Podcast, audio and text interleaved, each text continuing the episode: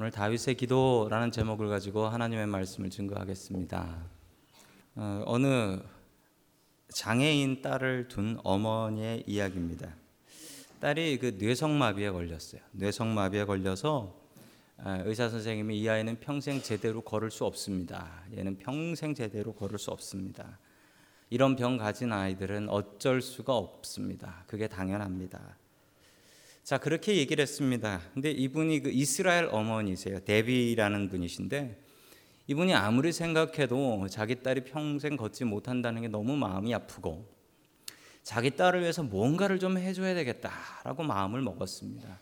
그리고 머리를 썼어요. 머리를 쓰고 어, 뭔가 하나를 만들었습니다. 그게 뭐냐면 업시라는 제품인데 이 이분이 만드신 제품이에요. 한번 보세요. 화면을 보시면 그 아이가 걸을 수가 없으니까 자기 힘으로 걸을 수 없으니까 엄마 아빠 발에다가 발을 묶고 이렇게 벨트를 차고 그래서 아이가 걸을 수 있게 화면 보시면 이 걷는 아이가 얼마나 그 좋아가지고 기뻐하는지 보이시죠?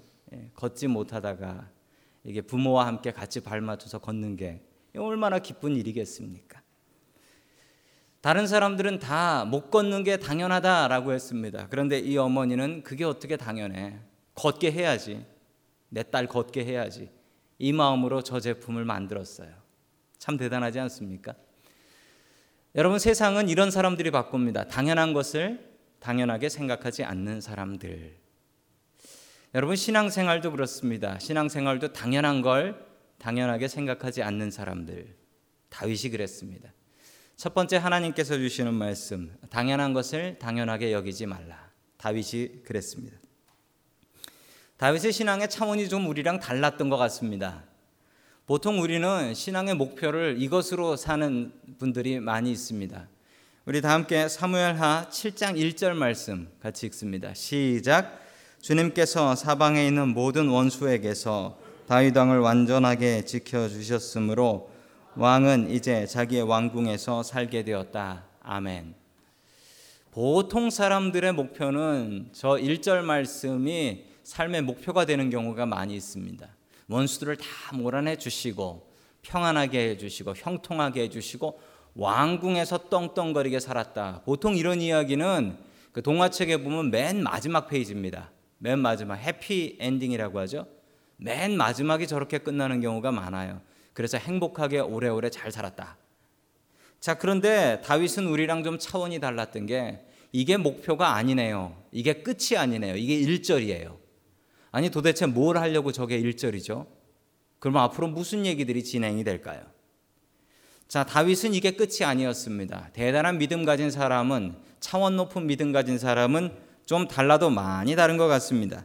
우리 다 함께 7장 2절 말씀 같이 보겠습니다. 2절입니다. 시작. 하루는 왕 예언자 나단에게 말하였다. 나는 백향목 왕궁에 사는데 하나님에게는 아직도 휘장 안에 있습니다. 아멘. 여러분 이게 당연한 일인데 다윗은 이것을 당연하게 생각하지 않았습니다.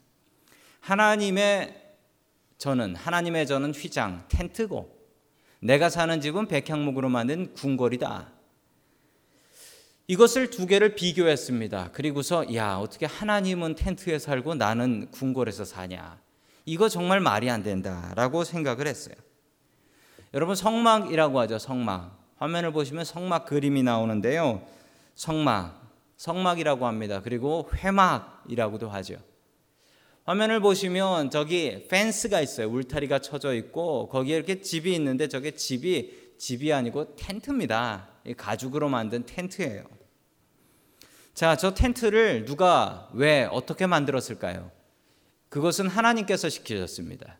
이스라엘 백성들이 만들려고 한 것도 아니고 하나님께서 내가 있어야 될 집이 내가 너희들과 만나야 될 집이 있어야 되는데 그건 텐트다. 자, 텐트를 만드는 재료는 이렇고 텐트를 만드는 방법은 이렇다. 이렇게 이렇게 텐트를 만들어야 한다. 하나님께서 직접 하나님께서 직 접 이스라엘 백성들에게 특히 모세에게 이렇게 만들라고 지시를 하셨습니다. 나는 여기에 있을 거고 나는 여기에서 만날 거고 난 여기에서 살 거니까 이렇게 만들어라. 자, 그래서 당시 사람들은 당연하게 생각했습니다. 하나님은 성막에 사셔야지.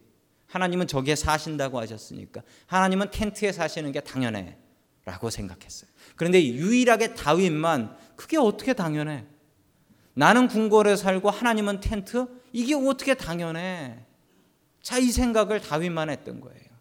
여러분, 다윗은 당연한 것을 당연하게 생각하지 않았습니다.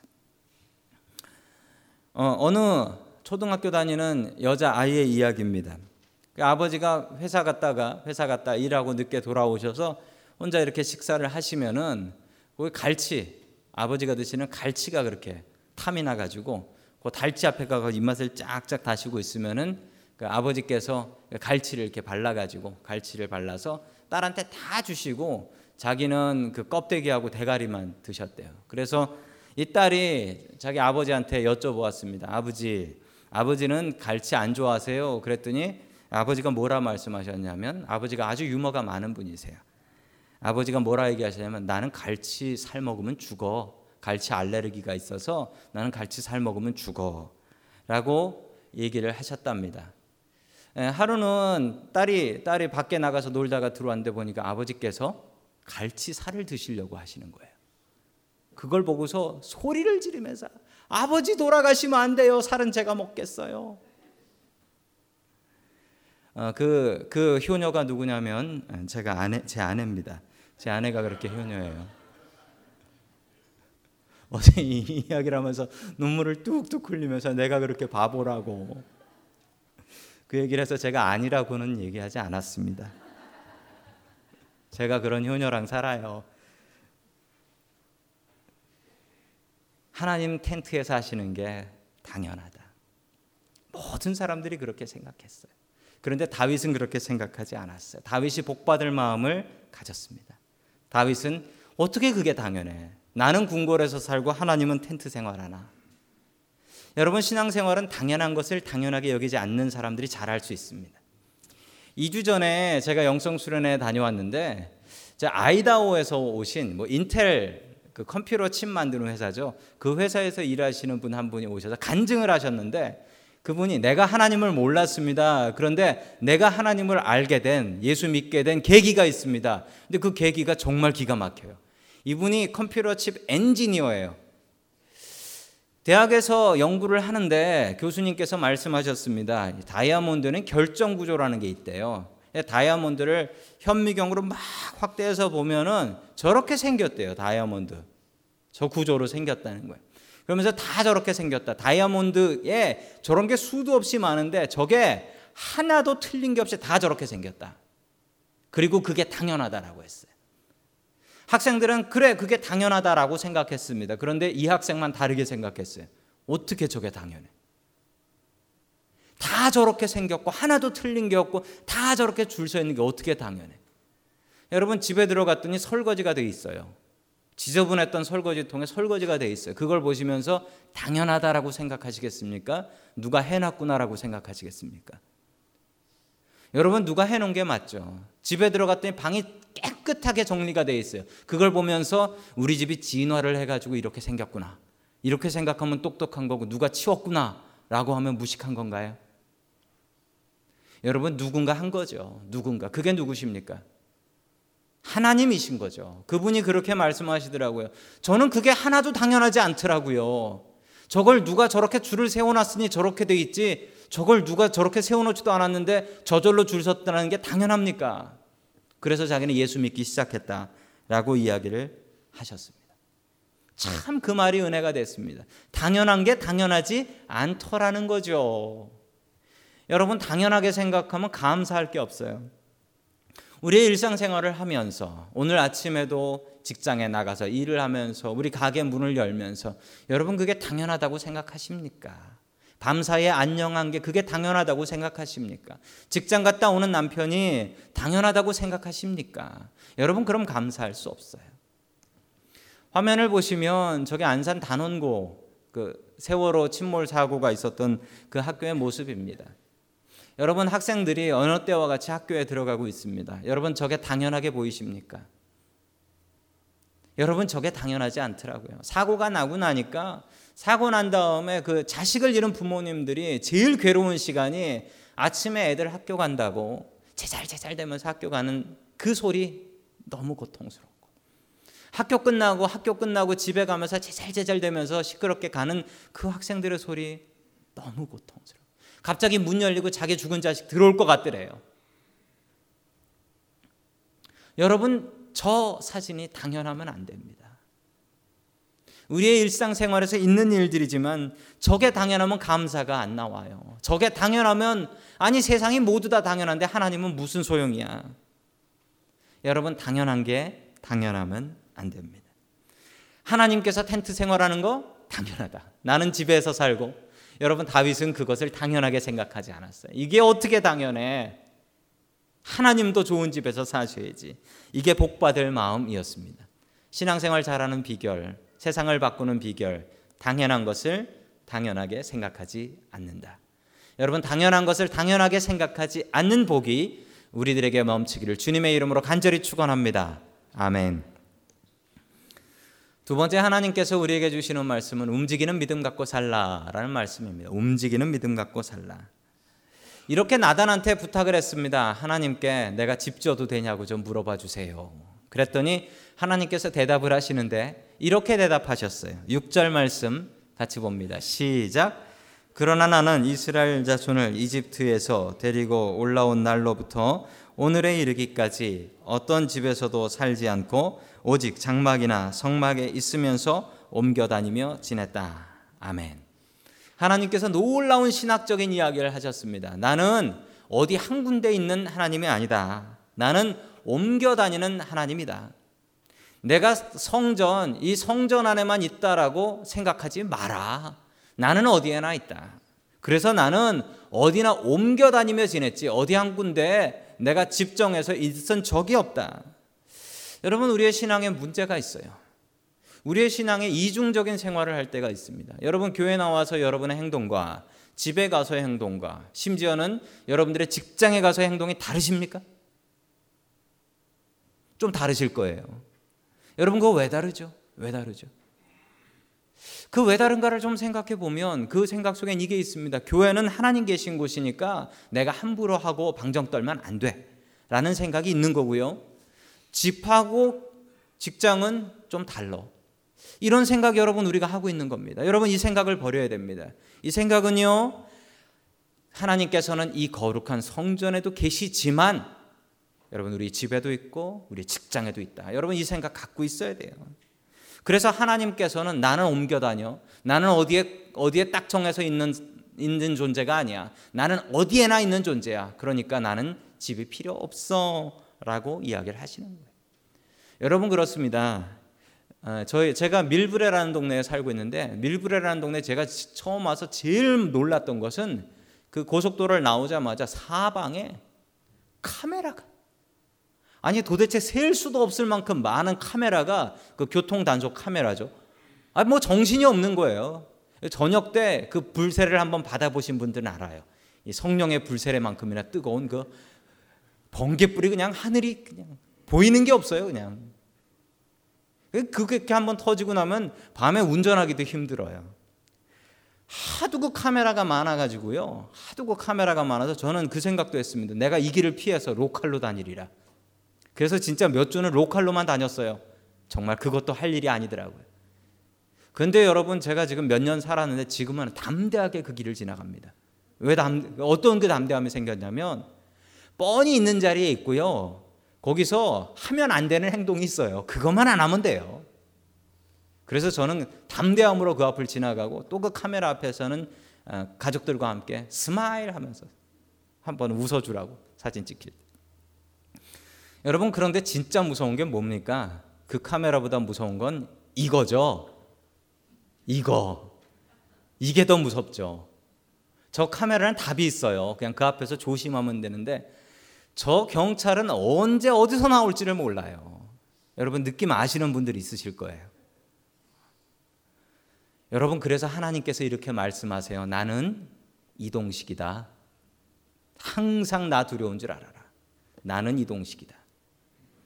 이스라엘 역사를 살펴보면 이스라엘 백성들이 이 광야 생활을 했잖아요. 출애굽하고 나서 광야 생활 40년을 하는데 이때는 심하게 타락하지 잘못하는 게 있었지만 심하게 타락하지 않아요. 왜 그랬냐고요?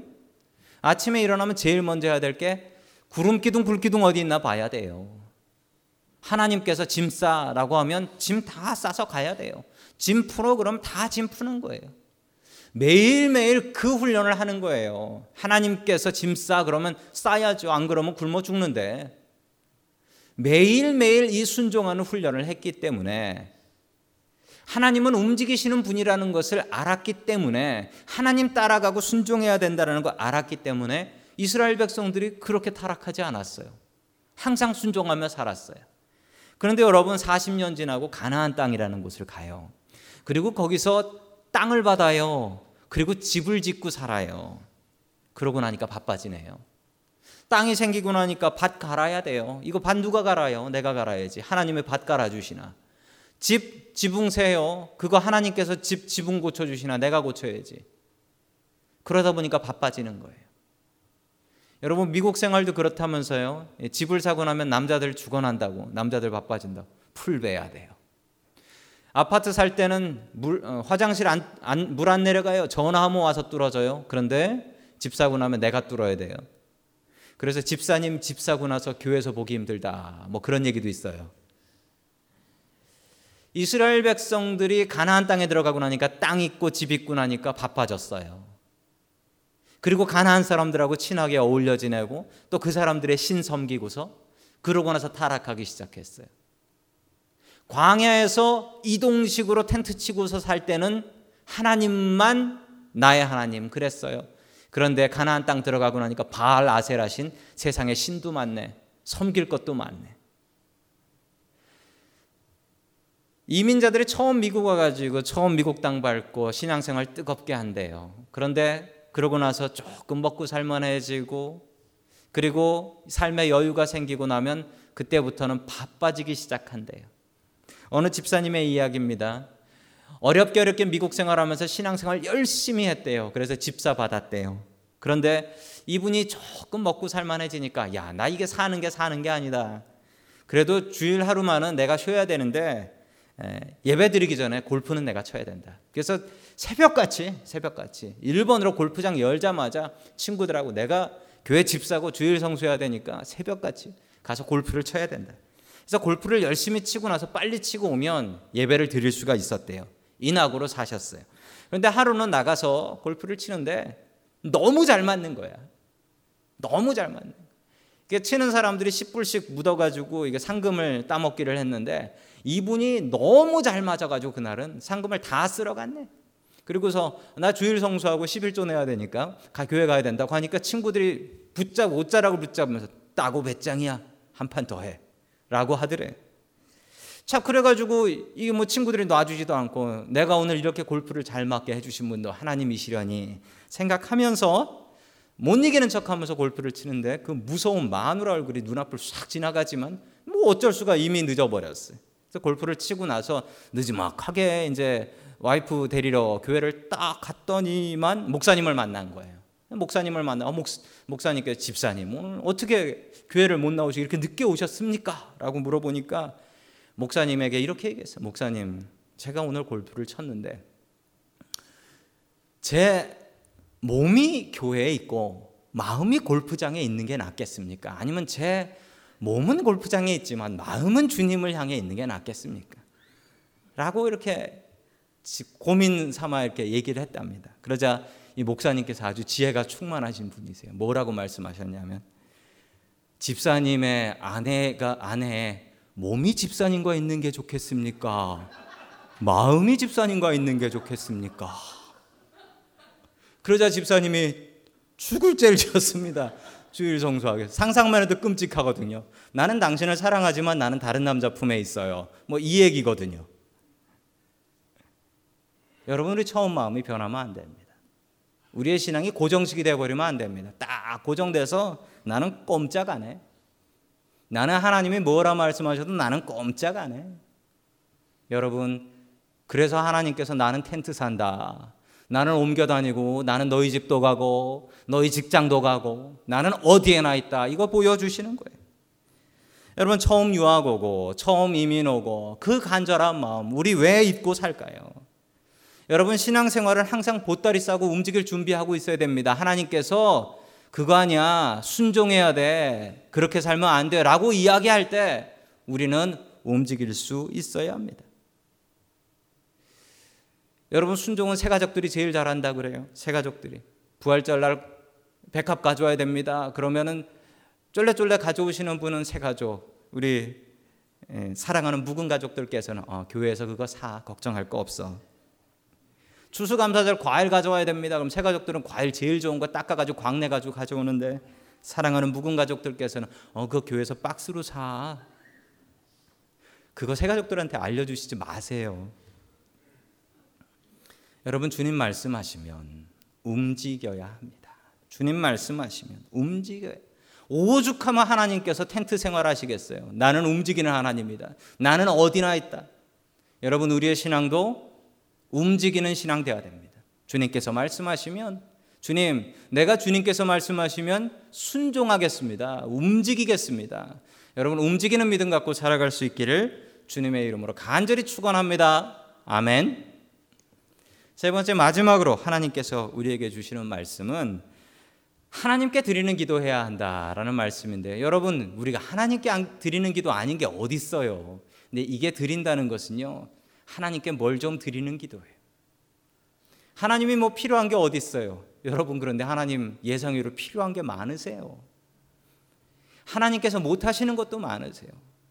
여러분 하나님이 성가대 하시는 거 보셨어요? 하나님께서 예배 안내하시는 거 보셨어요? 하나님께서 교회 밴 드라이브 하시는 거 보셨어요? 여러분 우리가 하나님께 드릴 게 많이 있습니다. 어느 유치원 선생님께서 유치원 아이들한테 이렇게 말을 존댓말을 가르치면서 이런 얘기를 하셨습니다. 옆집에 새로 이사를 왔어요. 이사 오신 분이 떡을 해 가지고 왔어요. 자, 이럴 때 우리는 뭐라고 대답해야 되죠? 자, 다섯 글자고요. 끝은 다로 끝나요. 라고 했더니 어떤 친구가 손을 번쩍 들고서 감사합니다. 라고 했어요. 어, 맞았어요. 근데 다른 말 없을까요? 그랬더니 또 다른 친구가 손을 번쩍 들면서 고맙습니다. 라고 했어요. 자, 또 다른 말 없을까요? 그러자 어떤 친구가 이렇게 얘기했습니다. 뭘 이런 걸 다. 다섯 글자에 다로 끝나요. 뭘 이런 걸 다. 정답이에요. 부모님께서 그 얘기하는 걸 들은 거죠. 뭘 이런 걸 다. 제가 오늘 하나님의 말씀을 들으면서 오늘 설교 제목을 이거로 하려고 그랬어요. 뭘 이런 걸 다. 하나님께서 하시는 말씀이 딱 이거예요. 뭘 이런 걸 다. 자, 우리 7절 말씀 같이 봅니다. 시작. 내가 이스라엘 온 자손과 함께 옮겨 다닌 모든 곳에서 내가 나의 백성 이스라엘을 돌보라고 명하신 이스라엘 그 어느 지파에게라도 내가 백향목집을 지어 주지 않은 것을 두고 말한 적이 있느냐. 아멘. 자, 이 말씀을 그냥 그대로 이해하시면은 내가 언제 지워달라고 내가 해본 적이 없는데 지금 다윗 너 왜 그러냐 이 얘기 같지만 이 얘기를 다섯 글자로 줄이면 뭘 이런 걸 다. 이래가지고 그래 질지 마, 못 지어, 하지 마, 절대 하지 마. 나는 텐트 생활 이거 적성이야. 이렇게 깨끗까지 말씀하셨으면 하지 말라는 얘기지만 그 뒤에 보면 뭐라 말씀하시는 줄 아세요? 자세한 이야기가 역대상 22장 8절과 아, 9절에 나옵니다. 우리 같이 봅니다. 시작. 그러나 주님께서 나에게 말씀하셨다. 너는 많은 피를 흘려가며 큰 전쟁을 치렀으니 나의 이름을 위하여 성전을 건축할 수 없다. 너는 내 앞에서 많은 피를 땅에 흘렸기 때문이다. 보아라, 너에게 한 아들이 태어날 것인데 그는 평안을 누리는 사람이 될 것이다. 내가 사방에 있는 그의 모든 적으로부터 평안을 누리도록 해주겠다. 아멘.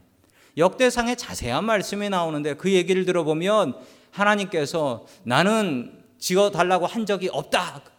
그래 놓고서 하시는 말씀이 너는 군인이어서 전쟁을 많이 해서 안 되고 네 아들이 짓게 할 것이고 너 네 아들한테 더 큰 복을 주겠다.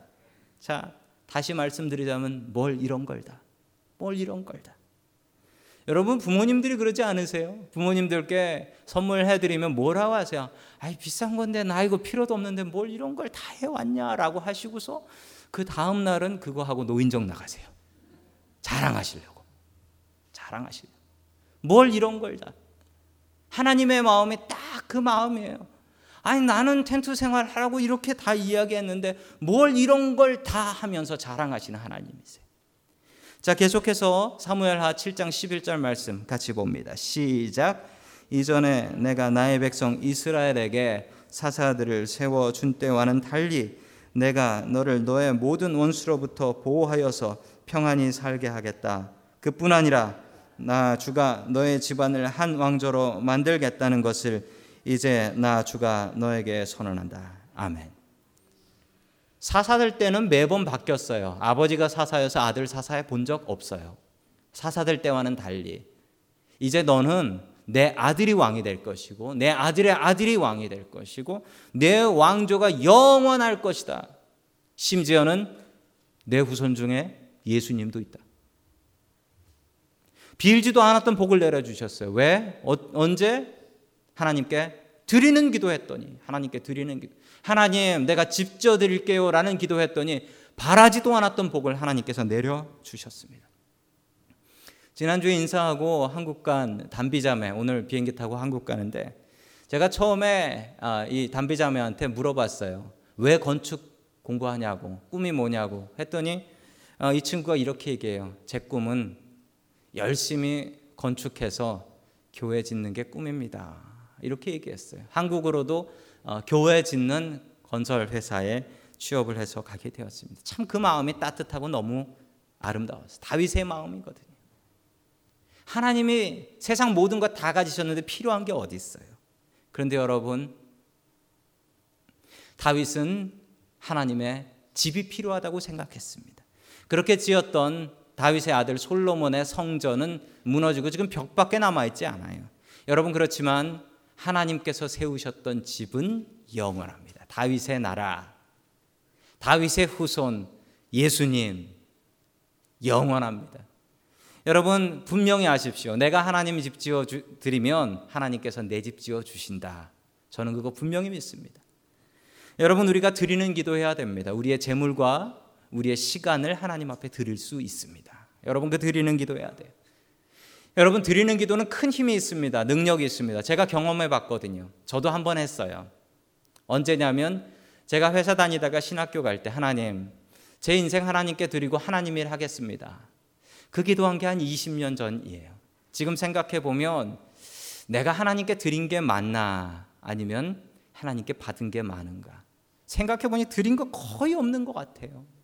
받은 게 훨씬 더 많아요. 이게 드리는 기도구나. 내가 드린 것 같은데 드린 건 별로 없고 받은 것만 수북해요. 내가 하나님 때문에 내가 이 많은 것들을 누리고 사는구나. 여러분 아실지 모르지만 제가 부자입니다. 전혀 안 믿는 제가 아들 부자예요. 전혀 안 부러워하시네요. 여러분 드리는 기도는 힘이 있습니다. 다윗이 이 드리는 기도를 통해서 원하지도 않았던 큰 복을 받게 됩니다. 다른 모든 사람들은 하나님 텐트 사시는 게 당연해 생각했을 때 다윗만 그렇게 생각하지 않았습니다. 여러분 당연한 것을 당연하게 여기지 않고 하나님께 드리는 기도할 수 있는 저와 여러분 될 수 있기를 주님의 이름으로 간절히 축원합니다.